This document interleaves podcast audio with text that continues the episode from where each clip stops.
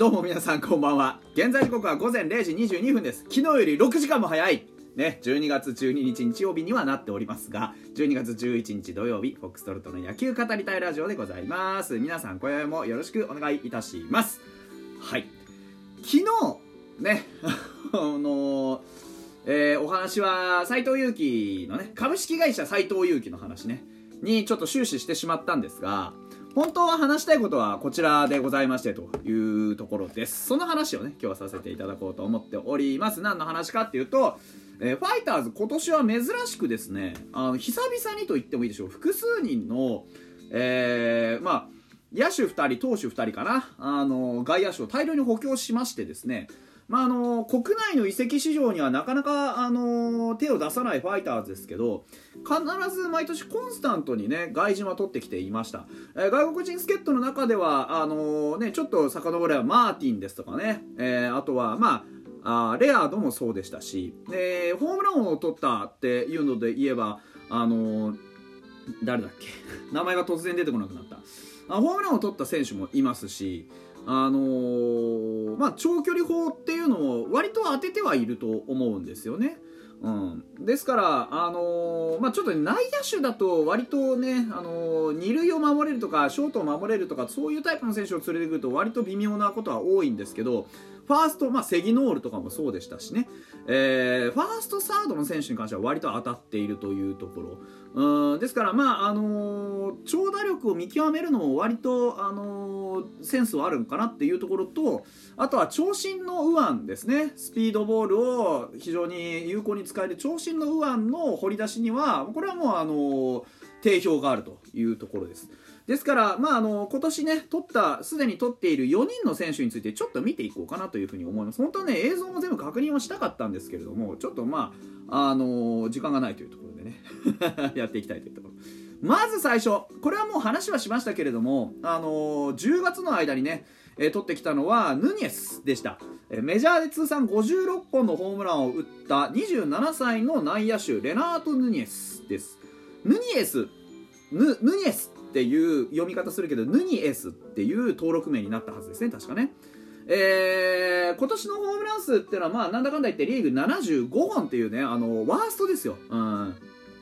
でまあ、長打率も低いと。でうちの、ね、中で言えば例えば野村君とか清宮とか、まあ、高山君をその中に入れるかどうかはともかくとして、えーじゃあ例えば彼らが突然20本30本ホームラン打てるかってなるとなかなかそうはいかないわけですからなるべくホームラン2桁打てそうな人材をたくさん抱えておくに越したことはないわけですよね。ホームランそのものの本数が大事というよりかは、まあ、ホームランに付随してですね打線の迫力っていうのをちょちゃんとつけていかないと、あのーやっぱりなんて言うんでしょうねこうチーム全体としての野球の戦い方が非常に息苦しくなってしまう。今年特にそうでした。やっぱり中軸が定まらないがゆえにね、えーどこにこう打線の山を作るか。野球は9人でやるスポーツです。でその9人がね一人一人が打てばあの勝てるというもんでもなくってね。例えば4番にドカッと、まあ、あの新庄さんはそれをそういうんじゃないと言ってますが4番にドカッとホームランを打てる人材をボンと置いた時にじゃあそこの周りを固めるのにどういうふうな考え方をするか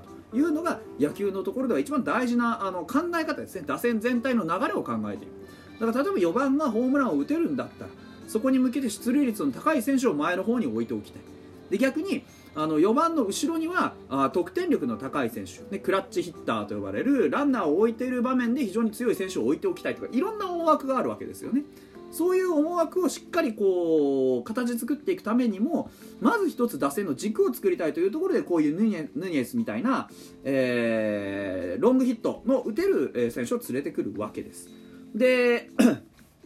2019年に自己最多31ホームランというのを記録しているヌニエスですから、まあ、右の長打者という、ね、長距離打者というところで、えー足りない枠をしっかり補っていけるのかなというところです。えーっとロニー・ロドリゲスに関してはもうちょっとさよならという形になってしまったのでございますが、えーブライアン・ロドリゲスとそれからワン・ボーロンを含めてですね、え6人体制ということになるんじゃないかなと思います。バーヘーゲン残留っていうねあのイメージだったんですがどうもこの調子だとバーヘーゲンの残留はないんじゃないかなというのもなんとなく見えてくるというわけですがですがメジャーリーグはロックアウトしてるんでねあのロックアットっていうのは要はメジャーリーグが今ですね労使交渉っていうのが非常にあの難化しておりまして難化っていうのは難しいね。難化しておりましてあの今一切の交渉ができないんですよ。労使でちょっと条件の折り合いがついてない。うん、なので、まあ、ちょくちょくあるメジャーリーグのね、えー、労使のこういうね、あのー、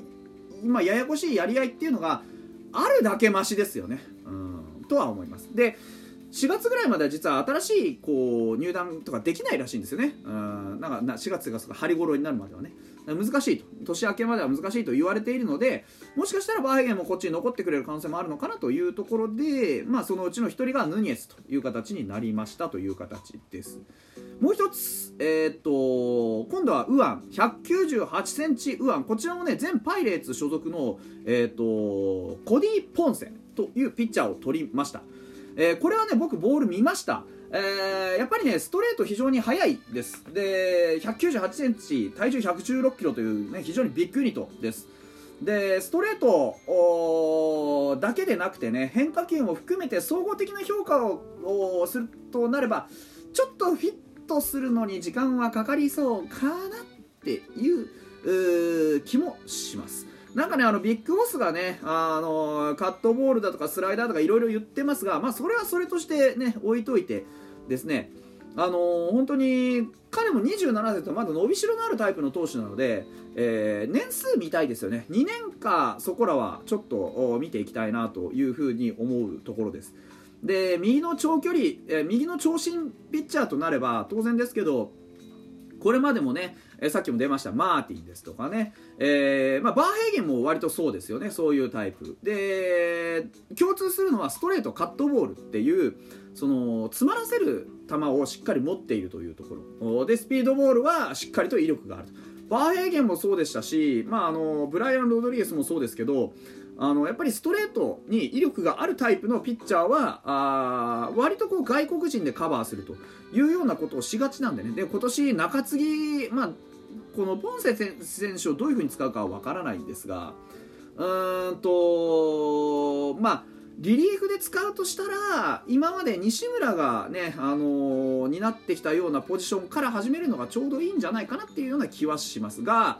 うんどうでしょうねっていうところ、うん、やっぱり今一番足りないのは右のパワーピッチャーなのでその枠をね、あのー、固めてほしかった西村もどうやらちょっとその厳しい場面ではなかなか使えなさそうっていうのがあるので、ね、ちょっとあの WHIP の問題もありますしちょっとフォアボール癖もありますしね。うん、で決め球が若干弱いっていうのもあるのでですからそういう意味で言うとロドリゲスとこのポンセで、まあ、後ろの右のリリーフを2枚看板にしてもいいかなっていうようなイメージは湧きますよね。うん。